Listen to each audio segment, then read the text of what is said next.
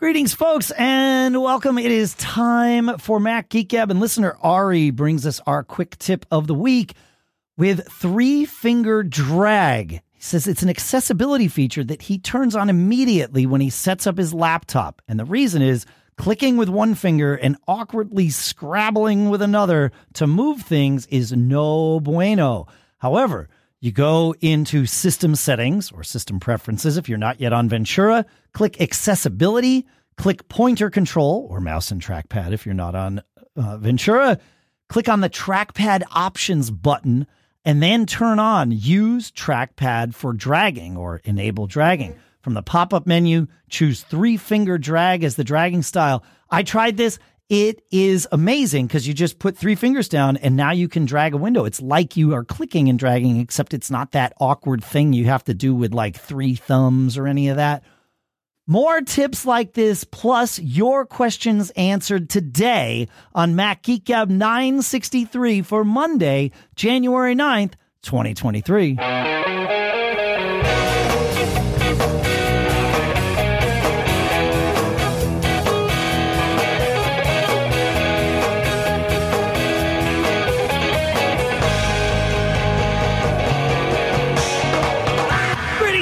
And indeed, welcome to Mac Geek Gab, the show where you send in tips like that. You send in your cool stuff found. You send in your questions. We share your tips and cool stuff found. We try to answer your questions. Sometimes, like today, we bring our cool stuff found of our own because we were just at CES. The goal is when we get together for each of us, every one of us, me, John, Pete, you, for every one of us to learn at least 5 new things every time we get together. Sponsors for this episode include rocketmoney.com/MGG, where you can go to get rid of those useless subscriptions and save hundreds per year. Collide at Collide, KOLIDE.com/MGG. It uses Slack for device security in your environment. It's like learning 5 new things, but it teaches you about the security of your workplace instead of, other things. It's amazing. BBEdit, my favorite text editor. We'll talk more in depth about each of those 3 things. For now, back here in Durham, New Hampshire, after being in Vegas for CES, I'm Dave Hamilton. And back here eventually, after an extended delay, but these things happen. These things happen when you fly. Here in Fairfield, Connecticut, this is John F. Braun. And here in Lee, New Hampshire, it feels like I just saw you guys a couple days ago. Both of you. Even yesterday or 2 days. Yeah. I don't know. I can't even remember. Yeah, something like that. It's Pilot Pete. Good to be back with you guys in spite of my best efforts to forget to be here on time this morning. I am here. I'm going to blame it on the excessive fragrance of our room. That's it. That's what made me forget all. Yeah. Yeah. Yeah.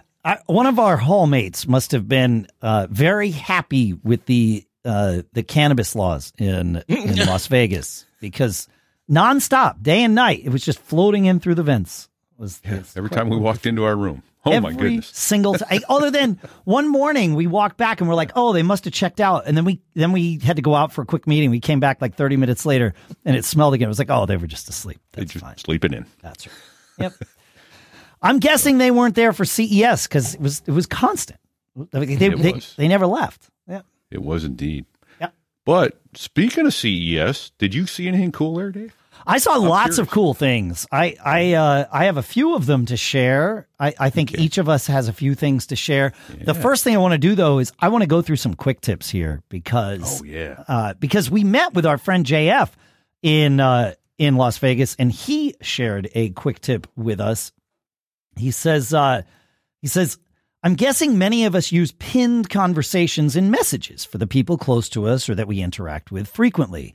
Those are often called the top 9 because that's the maximum amount of conversations that you can pin in messages. He says, I recently stumbled upon a nice Mac shortcut after just trying it to see if it works, like we all do. You can go to any of your pinned conversations using Command plus the number 1 through 9, 1 through 3 across the top, 4 through 6 in the middle, 7 through 9 at the bottom. This works in Monterey as well as Ventura. This has been there for a long time. None of us knew about it, or at least we hadn't talked about it. But yeah, the command key, if you want to go to your 4th pinned message, Command 4 brings you right to that message or group of messages Or I guess it's a message group would be a better way to say it. Yeah, I know. It's great. Here's a bonus tip also from JF. If you want to save a little real estate in your Messages app, you can drag the divider between the messages list and the main conversation. If you drag it to the left, you will get a vertical icon-only view of your top 9 as well as all your other conversations. So, yeah, good stuff on both counts. I had no idea of either of these things, and I don't think they're documented anywhere, which is what we love about Quick Tips. Yeah, I think I knew about the first one. Okay. I just, you forget to use it, and you may as well not know it, right? Because it isn't doing you any good. It's true. It's true. Now I remember it. Yeah. Now we remember. Yep. It's pretty good stuff. Kenny brings us our next quick tip, actually 2 quick tips about the Apple Watch. He says, if you start a timer on your Apple Watch, you can also start many, many more at the same time. After starting the first timer, you will see a back arrow at the top left of the watch. Tap this and you can start another timer for the same time as the one or a different duration. So it'll default to the last thing you used. When you have multiple timers started, you can click on the back arrow and see the last timer set, and you will also see all the timers currently running, how long they have left to run, and the duration they were initially set for. This can be really useful, for example, timing different things while cooking, but I'm sure there are other use cases for this. So correct me if I'm wrong, but I don't think you get multiple timers in the Timers app on your phone, right? I know I've tried it in the past. Maybe it's new with 16, but I think the watch is the only one that can do multiple timers. Pete's muted, but he's trying to talk to us. So, No, it wasn't me. Okay. I think that's you're neat. Right. I find with the A-Lady, sometimes I'm like, did I set a timer? And so I'll ask her, tell me about the timer, and it'll tell me. Yep. And if I already set one, it's like, do you really want to set a second one?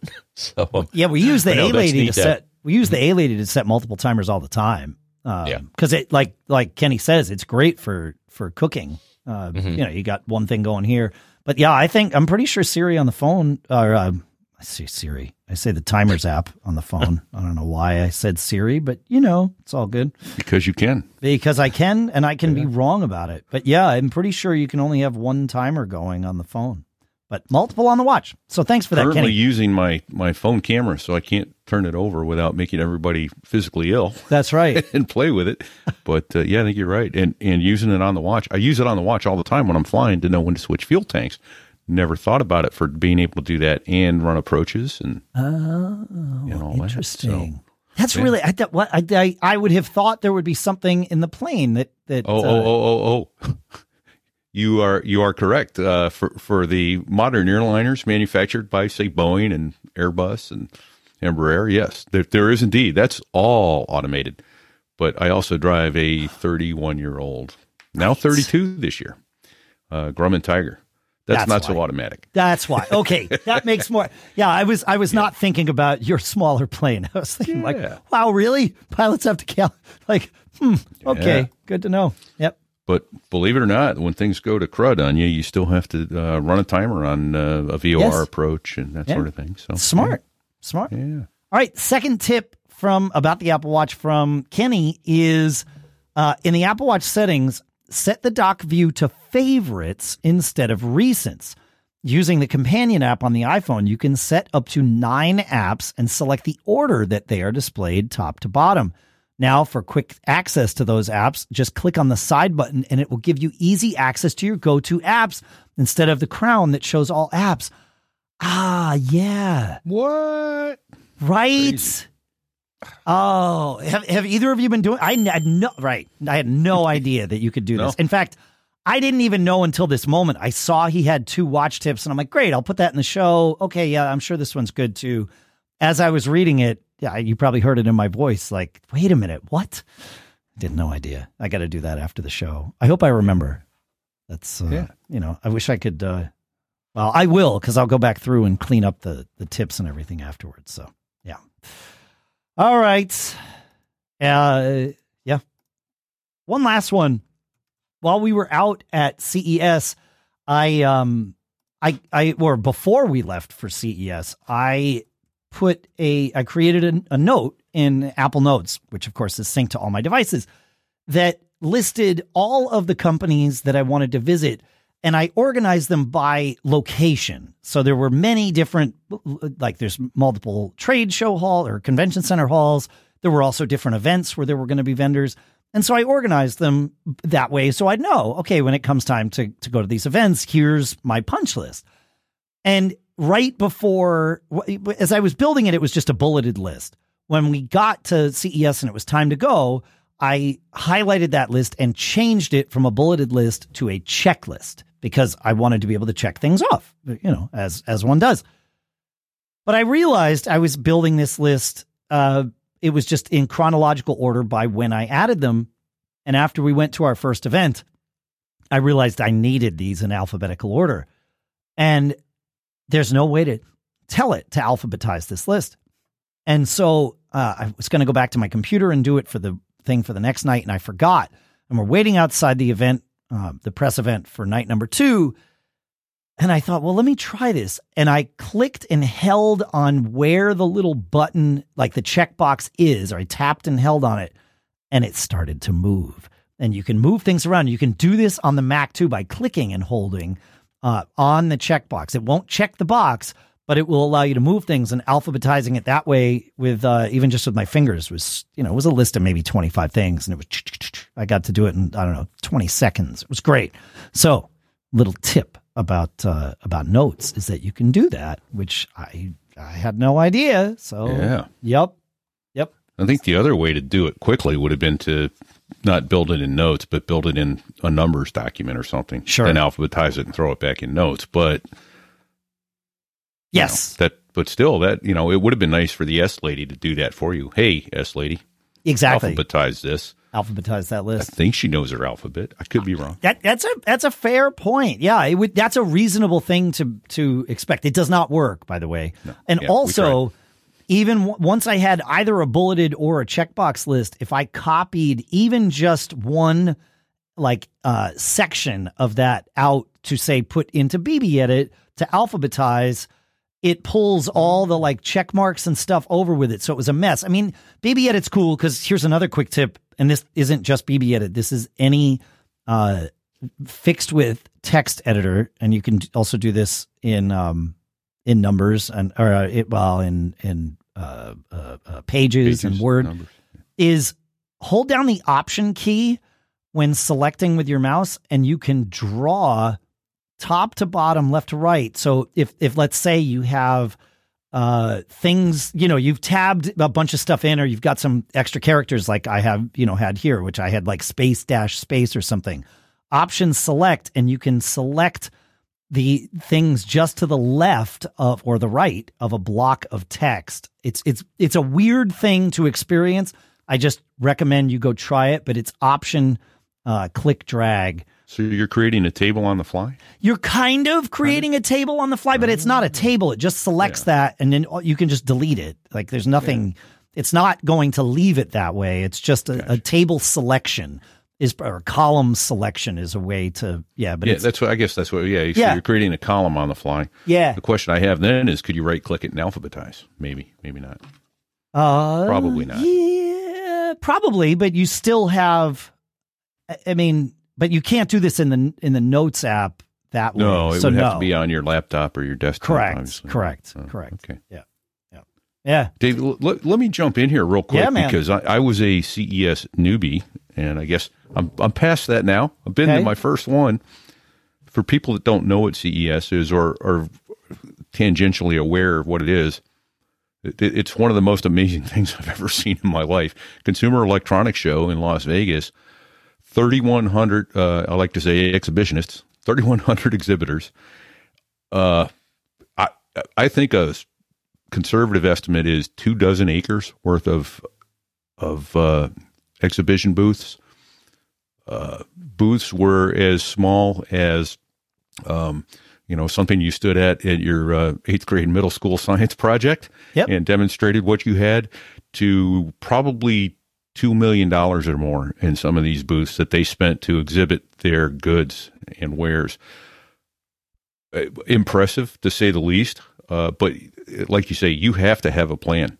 There are dozens and dozens and dozens of acres of of exhibitors, and if you have people you want to see, if you don't put them in order, you're never going to get to even the ones you want to see, and there's no way to see it all. It's like trying to see Disney World, Epcot Center, and whatever other park there is down there between 9 and noon. Right. You can't do it. Not physically possible. No. And in the 4 or 5 days you're there, you can't do it. You need to know what you want to see and what your interests are. So yeah.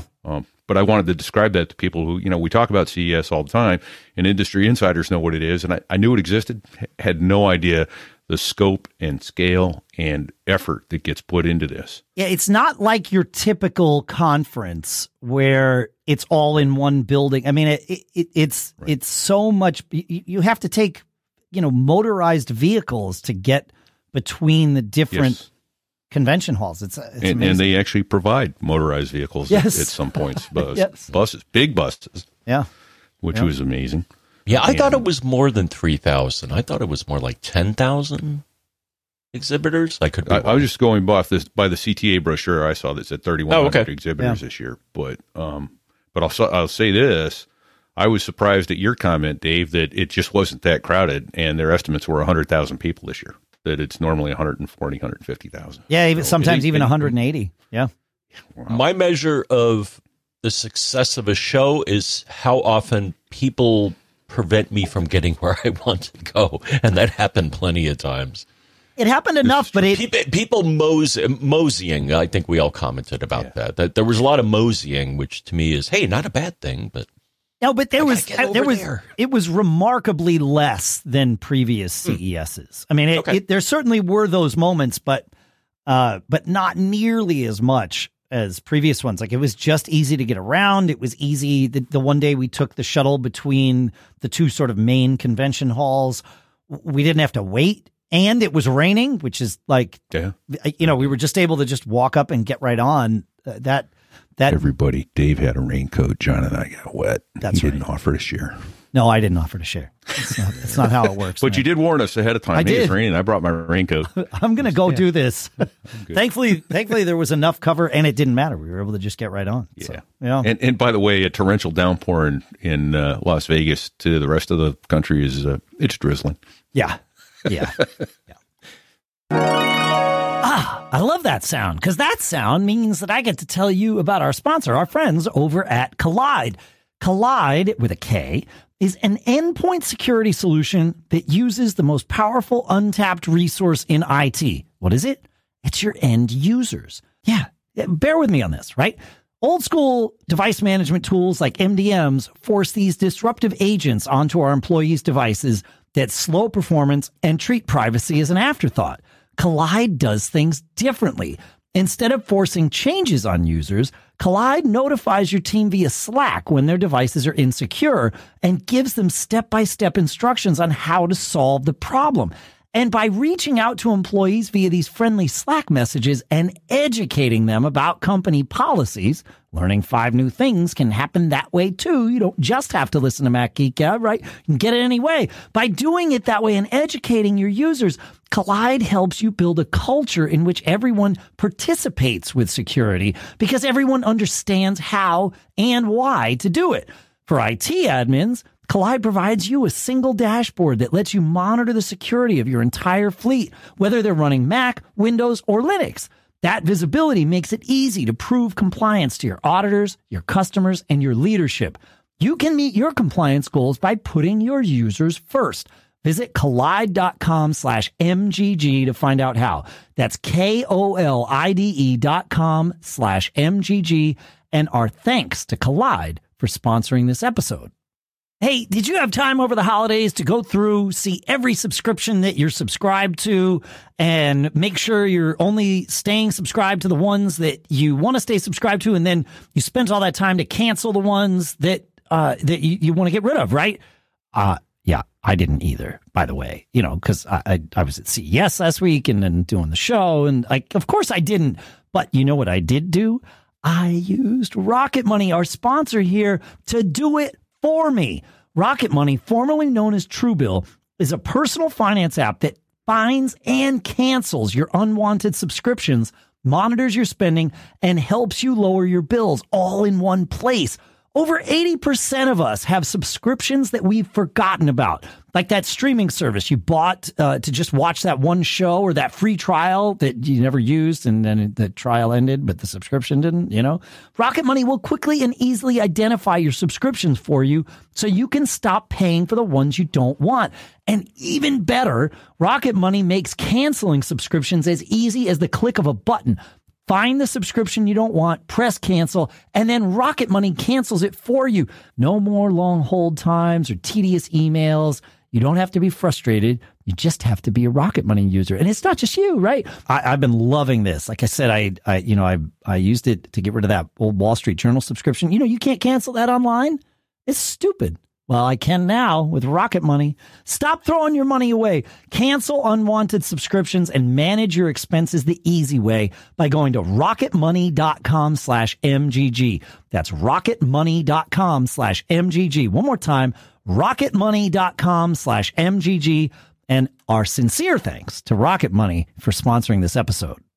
You know what one of my favorite apps is? You know what I'm going to say. It's BBEdit. I love BBEdit. I know it sounds silly to be so happy about an app that just works with text. But that's just the thing, right? Because we're using text all the time. Sure, we use text when we're coding. Like it's how you do it. You do the typing, it makes the thing happen, and then you do the thing. BBEdit is spectacular for coding.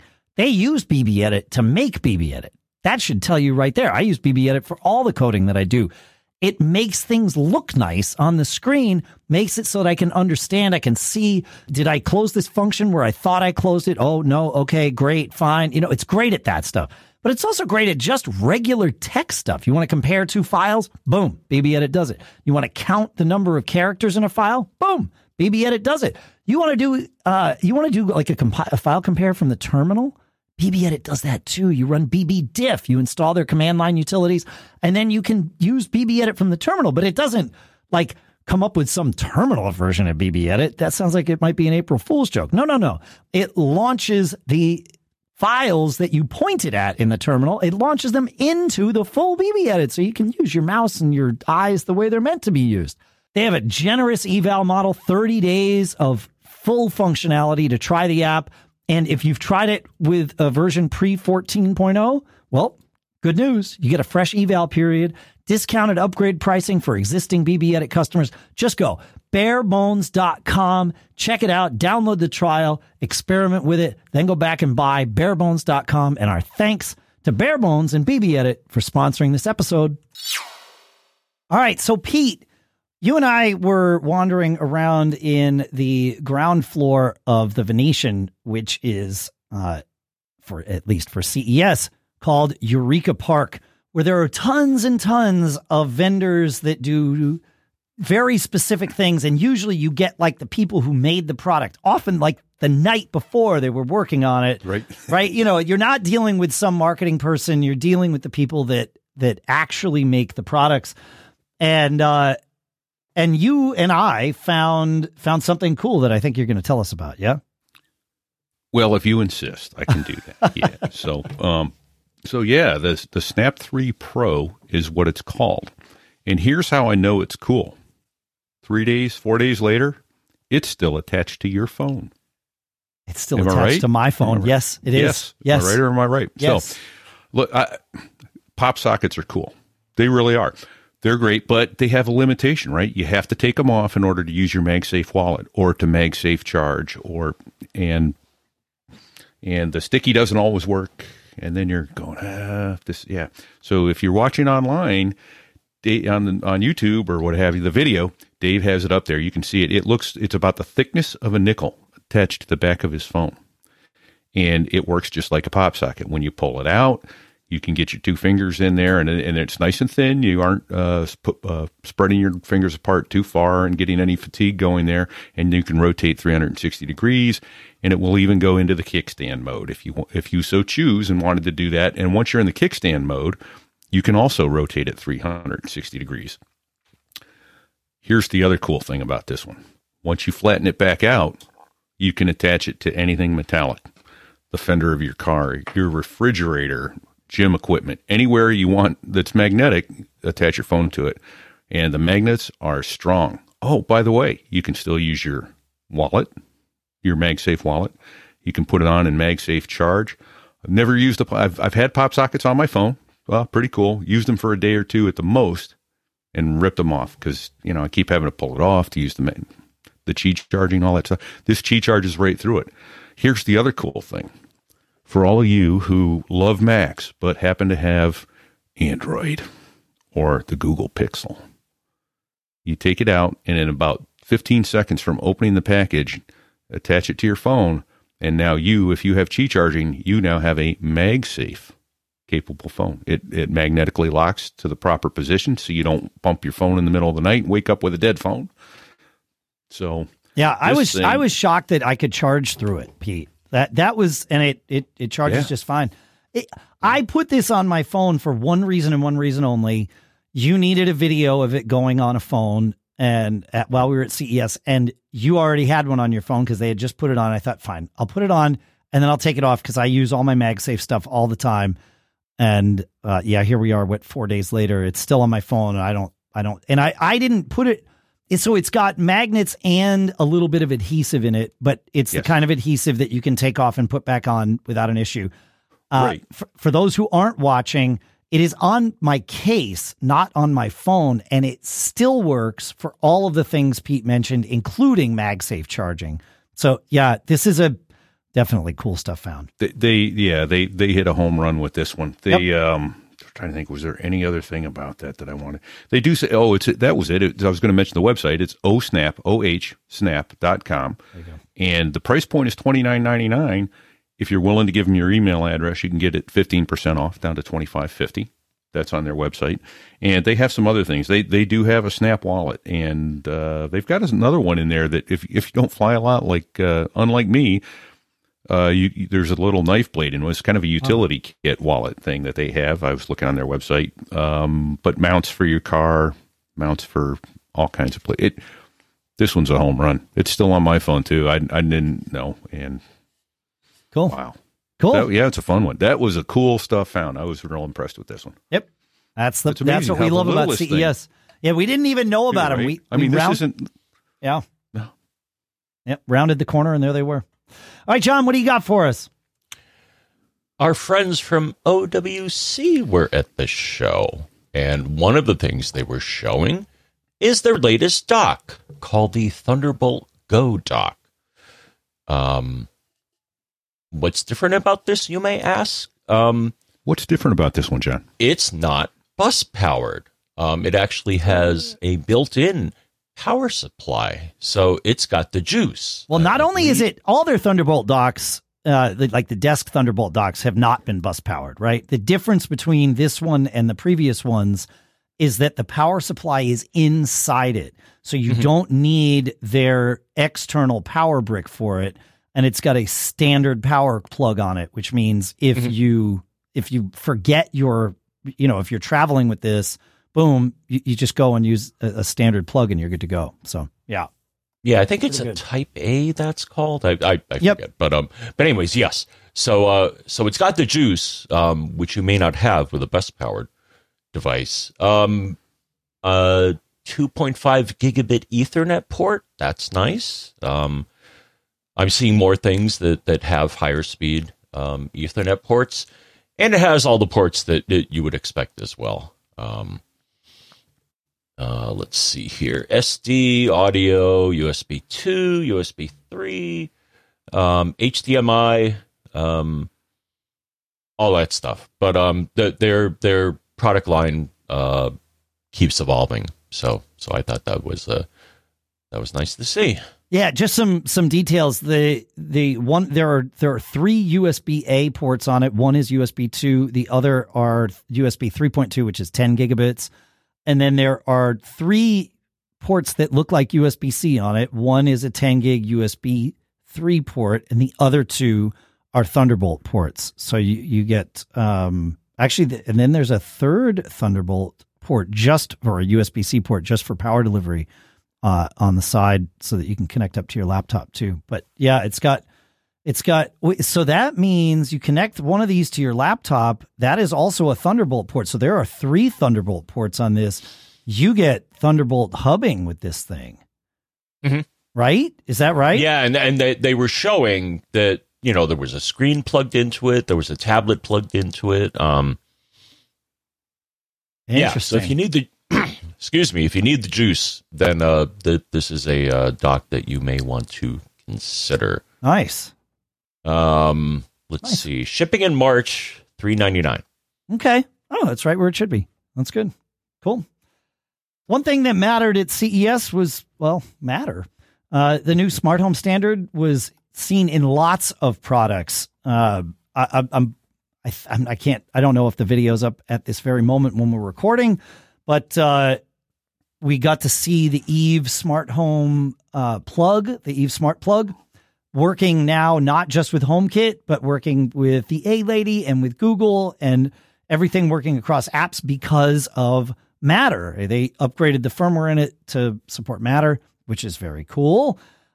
We also got to see the Homey Pro Smart Home Matter Hub, which is coming out shortly. You can pre-order it now. You can pre-order it for $399. This is a smart home hub with, bear with me, Wi-Fi, Z-Wave, Bluetooth Low Energy, Zigbee, infrared, Matter coming in Q2, Thread radio. So it's got all of that in it, and it's your smart home hub, so it can control all of these things from one app. It's also got a feature that it's kind of like Homebridge built in, except you don't have to like set up your own Docker container or get a Hoobs device or whatever. Homebridge is the thing that bridges non-HomeKit stuff to HomeKit, and so they have their own cooked up engine that does the same thing. It takes all the stuff that's connected to this hub. It'll push it through to HomeKit for you and expose it to HomeKit for you so that you can see it. But yeah, very cool to see this device. This looks like it's going to be a good thing for people with lots of different devices because you can. Yeah, it's super flexible. Yeah, Dave. So much of that went over my head, but I will tell you the one question I did have. You may remember. Yep. Was, well, look, you know, we're blessed and we have a second home, and I have a Nest thermostat and a smart lock down there. I said, you know, do I need 2 of these? Oh, no. It doesn't know where your stuff is. It just makes it work. Well, it doesn't know where your stuff is if your stuff is cloud-based, right? Yes, and that's true of your Nest thermostat. Yeah. However, your Zigbee stuff, your Z-Wave stuff, your Thread stuff, that is all local to an environment. You've got what we would call a high air gap resistance issue between controlling Thread stuff from your home in New Hampshire to your home in Florida. But yeah, and then this thing. In which case, you would need to set up a VPN, obviously, to hear. No, if you put one of these in, you would have to put one of these in your second home. No, that's Florida. What I mean. I could control it from home if I set up a VPN on my right. What do you think? No, your Thread device. I don't know what you're saying, so I'm just gonna be abundantly clear here because we might be agreeing. No, your Thread radio, your Zigbee radio, your Z-Wave radio. These are all short range things. Think of them sort of like Bluetooth.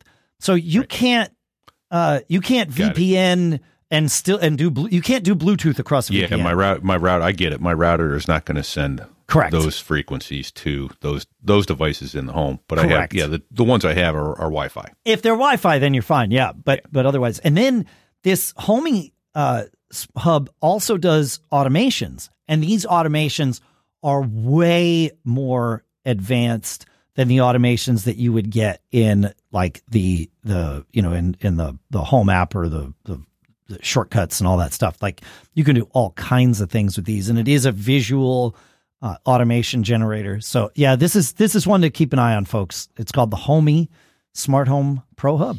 Yeah, fun stuff. Pete, you got another one for us? I do. The second one that I'm bringing to the table this morning is the Skosche GoBat MagSafe 5K power bank. This one's cool. It's a I wish I could show you, but I'm using my phone as a camera. But it's yay big. And yay big doesn't really work because everybody's listening. You, well, I'm trying to get there. Okay. I'm going to call it 4 inches by 2 inches, maybe 4.5 by 2. It's the size of maybe 8 credit cards stacked on top of each other. Yeah, a little smaller than a deck of cards, and maybe a half inch thick. MagSafe smacks right up on your phone and stays even with that OSnap. There you go. It's got a USB-C power up, and then it has a power level indicator with 4 little LED lights, and then there's a blue light that comes on when you attach it to your phone, and you double. Yeah, there we go. If you're watching on video, when you press the power button, all the lights come on. The blue light tells you it's powered on. If you double click the power button when it's attached to your phone, it will turn off, so that it isn't draining the entire time. So you could leave it on your phone without it draining itself. It draining the battery, and then you could power it up when you need it. That would keep that way. You could put it in your pocket because it does get warm. Sure, like all Qi charging does. Interesting. So put it in your pocket, and you don't have to have it on when you need it. It's there, and this is a sweet little portable battery. Looking for the price point. I think it was $54.99. I think that's right, $54.99. Yeah. Yep. And works with all models of the iPhone 8 and later, Samsung Galaxy, Google Pixel, anything Qi enabled. Sure. And USB-C type of device to recharge it. I noticed it recharged in about an hour and 10, I think. Not bad. Yeah. Not bad. So nice. 5,000 milliamp hours. Yeah, extra to keep you topped off. As a travel tip, I found that, so at least my phone, which is a 12 mini, I can't get through a day without having to charge it with something. Really? And, so I typically pack maybe not one, but 2 battery packs. How about you, Pete? Were you able to get through a day at CES without charging? Barely. And only because, again, now this phone is 2 years old, and I am hard on my phone's batteries for the last 2 years. But, by the end of the day, I was down in the 20s and the teens. Interesting. But I had to be in low power mode to do that. If I had been in not been in low power mode, then no, I don't think it would have made it. So having this after the second day was huge. I was in low power mode the whole time, and I mean, I would get to the end of the day at 40%, maybe. Well, somebody I know has a fresh new battery with an M1. No. Actually, there's an M1 in my iPhone 12 Pro. No, Max, there's not. We don't have M1s in our iPhones. There's Apple Silicon chips in our iPhones, not M1s. Right. But correct. Yeah, I mean, you're right. My phone is newer than yours. But yeah, I didn't have that issue. John, were you in low power mode? Oh, rookie mistake, my friend. You must do this. What I do is I turn on low power mode, and then I turn on my shortcut automation. So if you go into the Shortcuts app and go to Automations in the middle tab, I set an automation that says when low power mode is turned off, set low power mode to on. And then that way, even when I charge it up and it hits 80%, it turns low power mode off. What happens? Low power mode was turned off. Let's turn it back on. It turns it right back on. So I leave that automation running while I'm traveling, and it makes that shortcut, and it somehow it got overwritten, and I was looking for it, and I went, I don't have time to mess with it now. So you just gave a quick tip, and it was a quick tip. That shortcut. Yeah, there you go. Yep. yeah, and I think, I'm trying to remember, it'll tell you things it won't do, like I think background tasks and all that, if you do go into low power mode. Yeah. Yeah. Which, now that I think about it, why don't I just run in low power mode all the time? My kids do. Okay. I mean, I don't know if they do currently, but certainly like when they were in high school and college, they used low power mode all the time. Yeah, because they're using their phones constantly. They want their phones to be doing things for them, not for the phone. You know what I mean? So they wanted to control it. So. I've had the big frustration for me has always been when I go to my laptop, the photos aren't there yet. So that's the reason to come out of low power mode. It won't transfer photos to the cloud. Well, you can tell it to. If you launch the Photos app on your phone, scroll to the bottom and it'll say sync now. Yeah, it'll say it's paused because of low power mode. Just hit resume and off it goes. Yep. Yeah, I ran into that during our so we did a lot of video, which you'll be seeing soon. But the one thing that happened to me was, I'd go to the phone and it's like, I'm still uploading this stuff to iCloud. And I'm like, oh, man, I need this video now. Connecting the phone via USB and importing directly fixed that problem. Yes. Yeah. And if Photos is smart. It will pull the new things from your phone that it hasn't gotten over the cloud, and then whichever device uploads it to the cloud first, the other one won't try to do the same thing. Yeah, I was impressed with that for sure. Yeah, how do it know?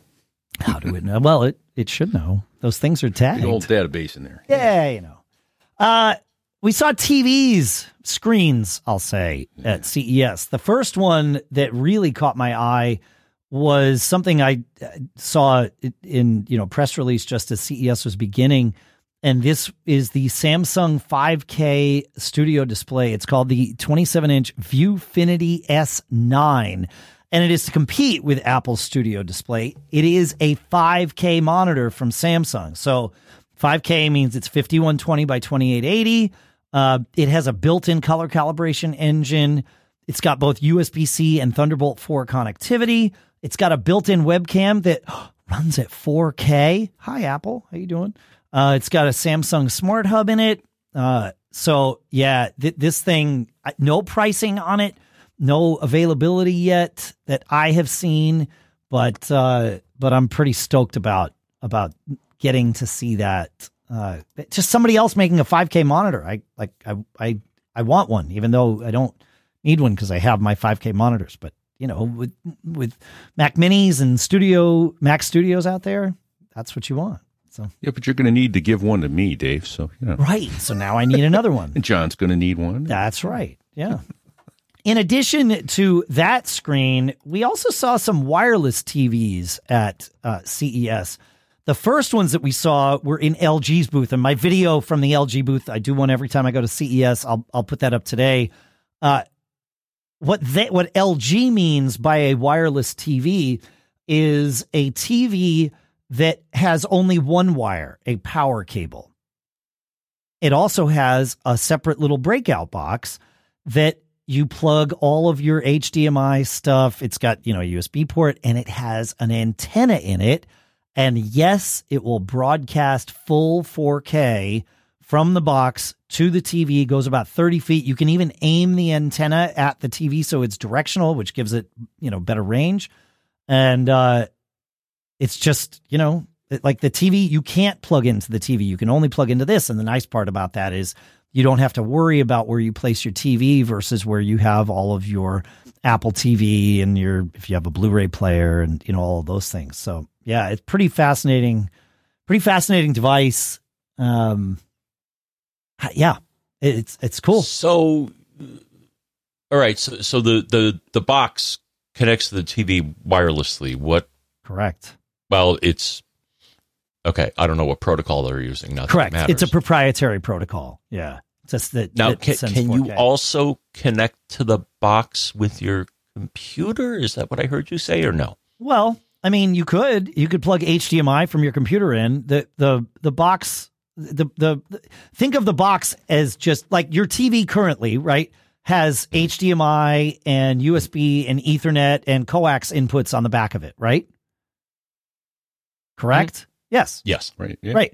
So this TV has nothing like that on the back of it. They have taken those things out and put them in this breakout box. So it's the same as your TV, except the functions are split wirelessly. So you can plug all of your HDMI into this breakout box, and then the box sends the signal to the TV wirelessly, which means you don't have to have all those cables running to your TV. You don't need to put your TV on a stand. You don't need to drill holes in the wall and run your HDMI cables through the wall. It is just wireless, which is pretty cool. So there was a comment in the Discord that the box looks big, and someone said, well, yeah, Brian Monroe said, well, it can be as big as it needs to be. You can put it in the closet. But as I recall, Dave, weren't they saying that this is more of a prototype and it's going to be smaller? Or am I confusing? No, you're confusing that with the Mirror Scene. I can't remember the name of it, but the VR music thing. No, this is, I believe this is the box. It's not released yet. We don't have pricing on it. The TV they were showing it with was a 96-inch TV, 97-inch, sorry, OLED TV. So I think it's probably going to be pretty expensive. It was pretty. Yeah. Yeah, it's pretty. Yeah, exactly. Yeah, yeah. But the whole idea of sending 4K wirelessly is really the breakthrough here. I'm impressed that they're doing this. And you're right. You can put the box in the closet. The other one that we saw was from a company. Before you go on, I'm sorry. Yeah. Quick question. Did we ask gaming? Like Switch and that kind of stuff? Was there a low enough delay, enough latency? They say the latency is low enough for that. Yeah. I didn't remember whether we had asked that or not. Yeah. Okay. Yeah. Right. And then there's a company called Displace, which also makes a wireless TV, but their definition of wireless goes one step farther. Yes, they take the power cord out. The TV is powered by batteries.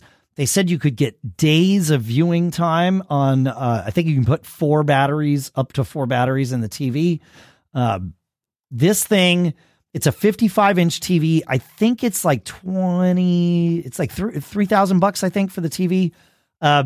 You can charge the batteries. You can stitch the TVs together, but it is truly wireless. And they have this like vacuum suction thing that you just mount it to any flat wall surface or glass wall surface, like a window or something, and you just pop it right up. So $3,000 for a 55-inch TV is obviously a lot of money. If you need something that is wireless, you're going to pay a little more, and so that gets you some of the way here. And then being able to attach it and detach it from the wall just sort of instantaneously is pretty cool, especially if you're setting up like a booth at a trade show or something like that. Yeah. So, yeah. Now forgive my geriatric memory. I think they also had the ability to stitch several together, right? To create a multiple display. Yeah. So they were up to like $10,000 for I think it was 9 screens. I thought it was 4, but you might be right. It may be that. 4. Yeah. Yeah. Yeah. You can combine. You can combine 4 of them into a 110-inch TV with 8K resolution. You can combine 16 into a 220-inch TV with 16K resolution. So yeah, it's more than 4 for sure. Yeah, yep. And it's 20 pounds. It was cool. Yep, I agree. So there's my Christmas list. Fun stuff. Yeah, exactly. John, so you're watching TV. You've solved the wires problem. What about really immersing myself in the environment? Did you find anything for that? Hey, if you want to immerse yourself, so of course, cool TVs like you just talked about, having your eyes input things is nice, and the higher res, the better, like 5K. But there's another aspect to sensory perception that a lot of us don't experience. Well, these guys are going to help you out here. Aroma Joint. And to put it in a nutshell, it's smell-o-vision. Okay. These guys have realized it. So they have a device called the Aroma Shooter. It has 6 cartridges in it. I guess they figured out how to boil scents down to 6 elements. And it will basically generate scents.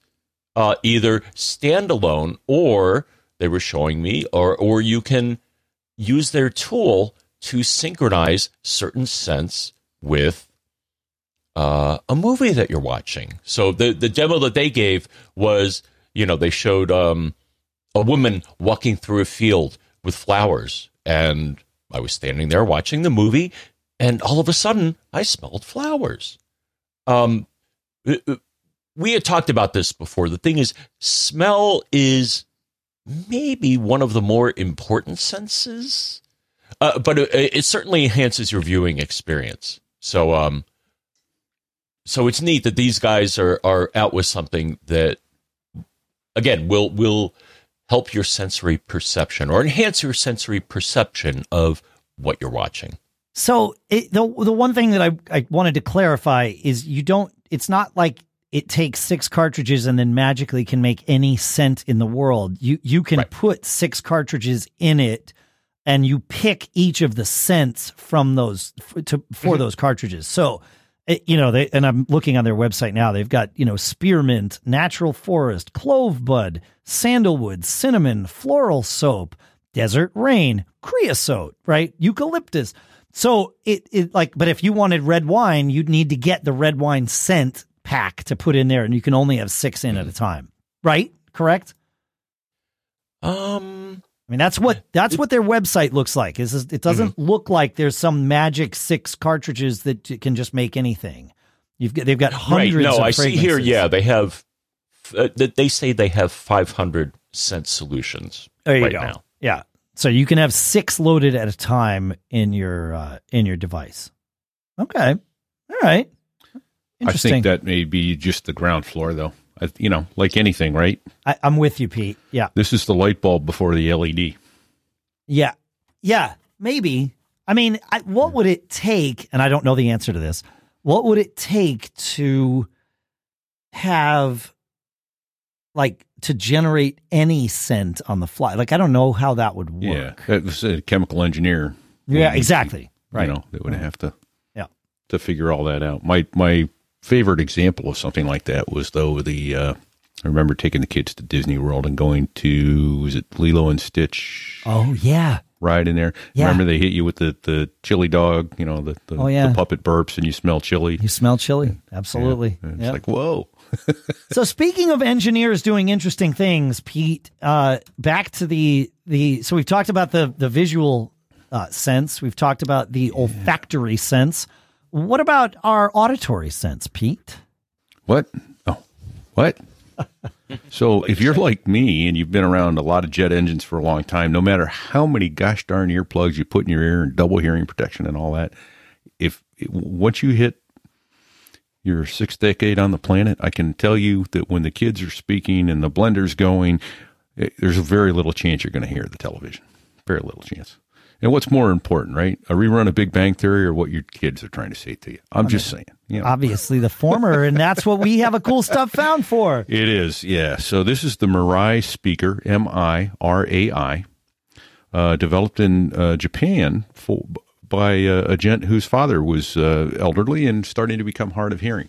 There's a volume knob on the top, and...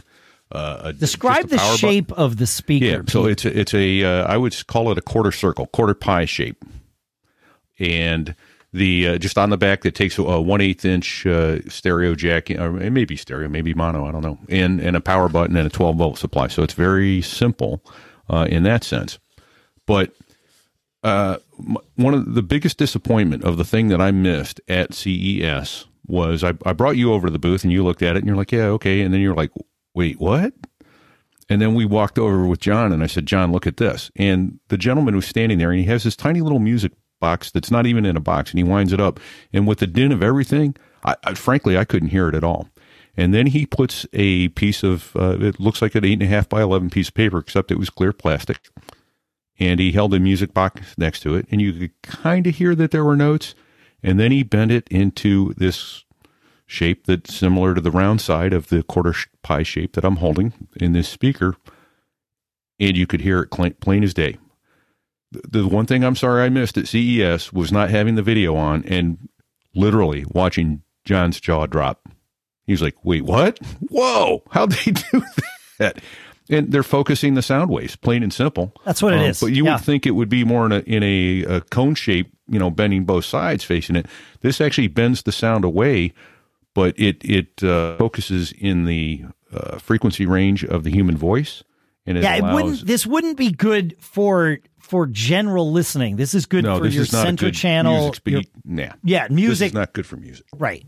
But it does hit that speech range and gives you a super boost and a super directional boost. So pretty cool. It puts it right through, and being able to hear voice over the din of all the noise and people talking at CES. My jaw dropped, too. It was amazing. Yep. Yeah. In fact, I think they have that very demo on their website, which is well hidden from me at the moment. It's in the show notes. Yeah. Yeah, I've got it in the show notes for us.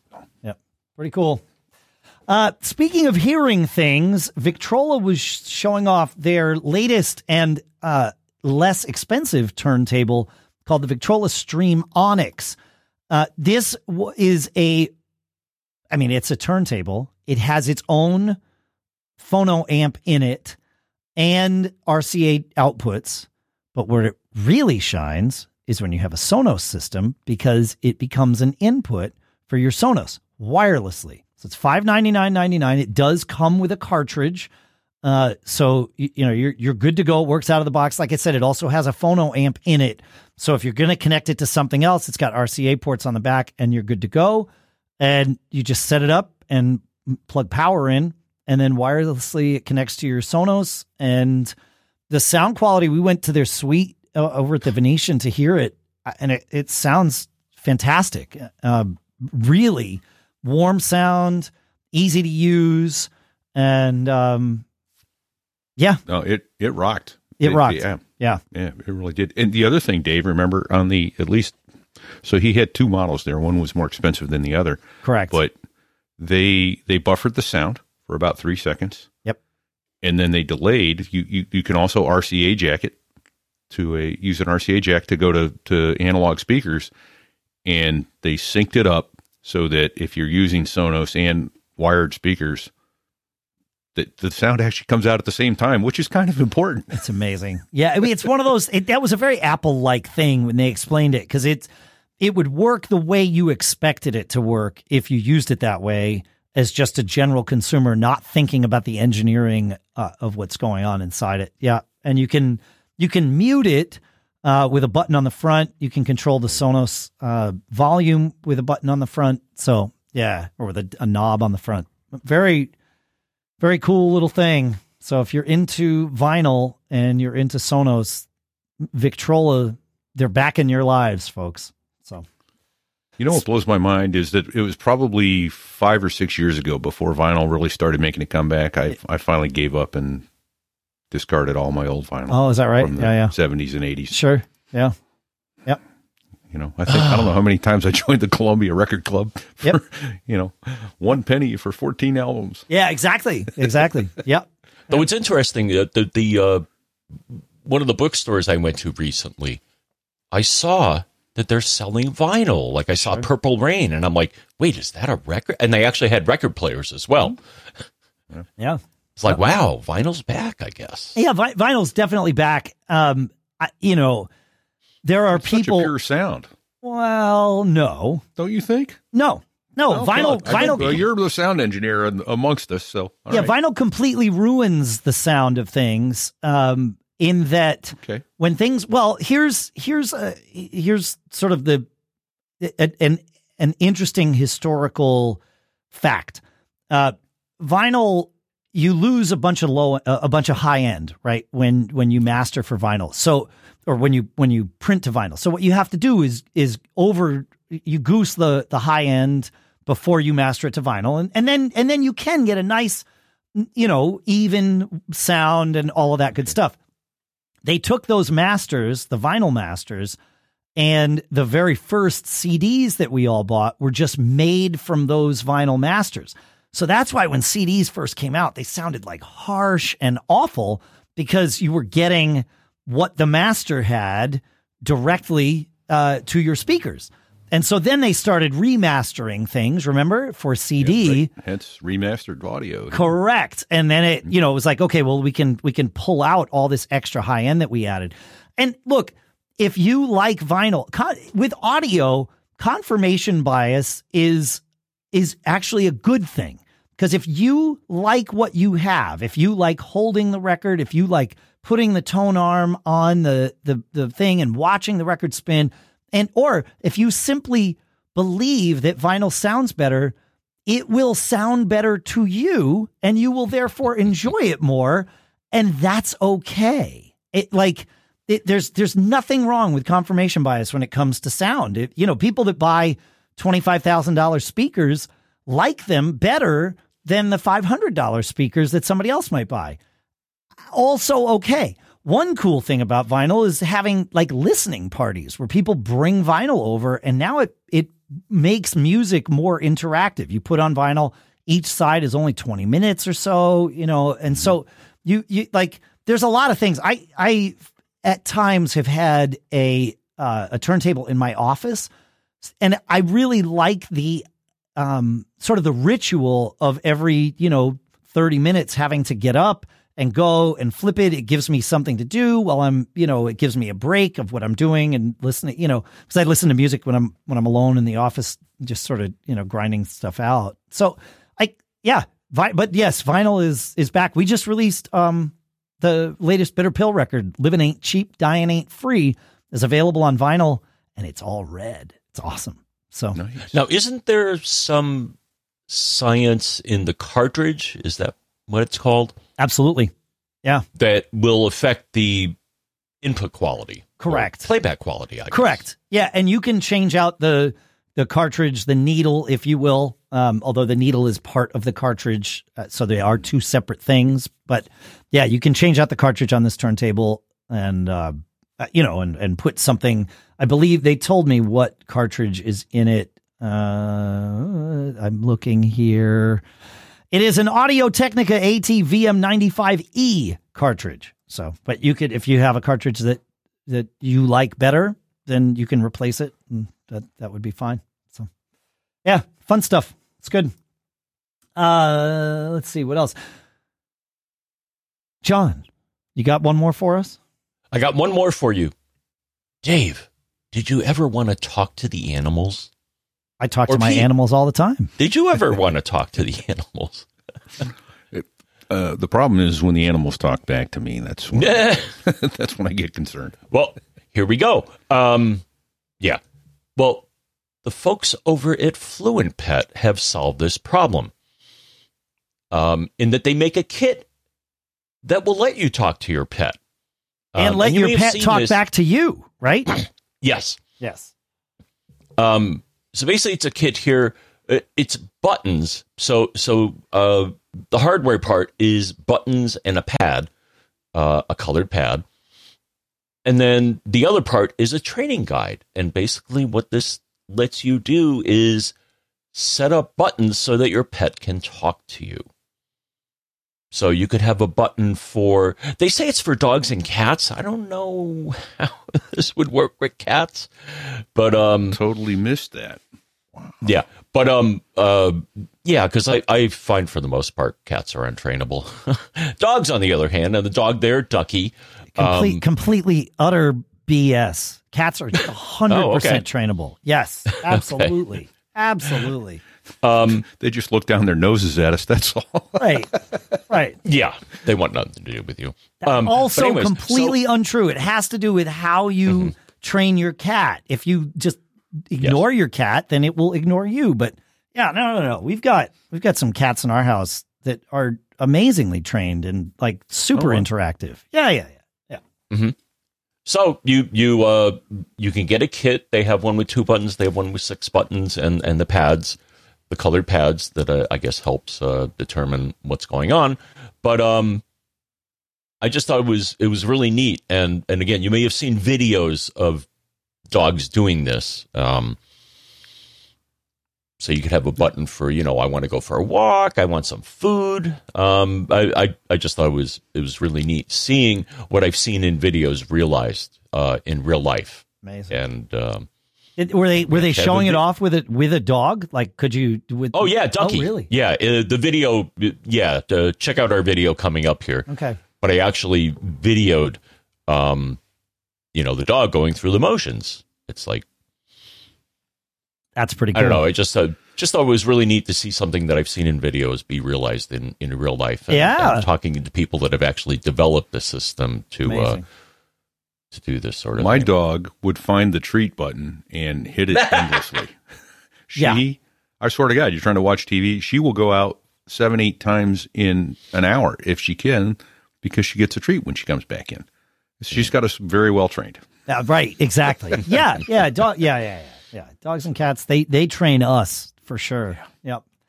Hey, we've mentioned MagSafe. We've mentioned Qi. We've mentioned MagSafe today. We've mentioned Qi on the show many times.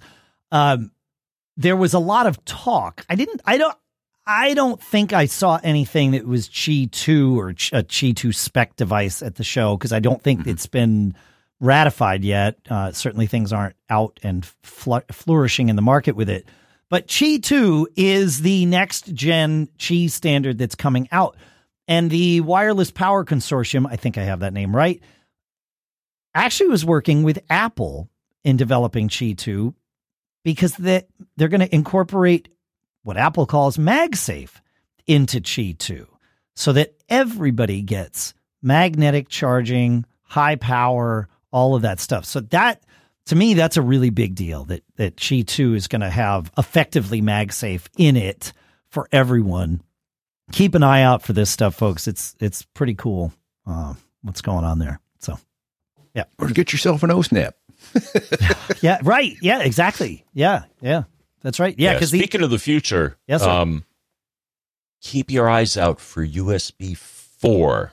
Okay. I was able to sit down with them. What are the highlights of USB 4? Probably, I would say the highlights in my mind, so faster speeds. I believe it'll go up to 80 gigabits a second, which is crazy. Okay. So more speed. That's nice. And the other thing, which I think was which should have been out in prior versions, is they now label things or suggest that you label things properly. So it shows both, especially with cables, is be very specific about how much power it can carry and how much current or the speed of the cable.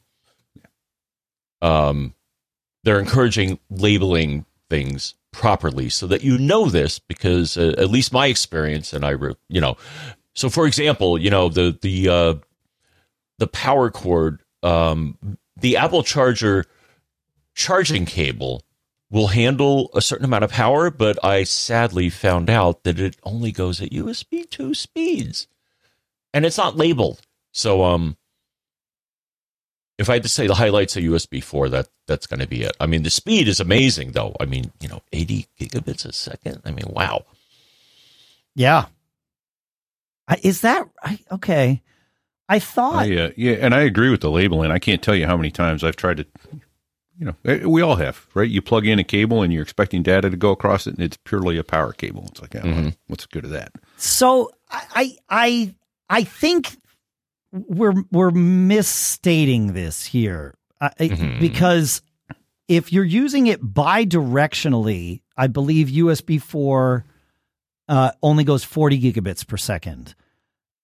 But if you're using it for DisplayPort 2, then it will support 80 gigabits, since it's only going in one direction. So I don't think you get 80 gigabits for like a storage device, for example. I think you get 40 both ways, but if you're using DisplayPort 2, it goes, it can do 80. Does that fit with what those guys told you? Because that's what Tom's guide is saying. So does that fit? Did they explain the differences between Thunderbolt 4 and USB 4? We talked about it. Okay. Yeah. Are there any remarkable differences between the two? That was not the impression that I got. Got it. Okay. All right.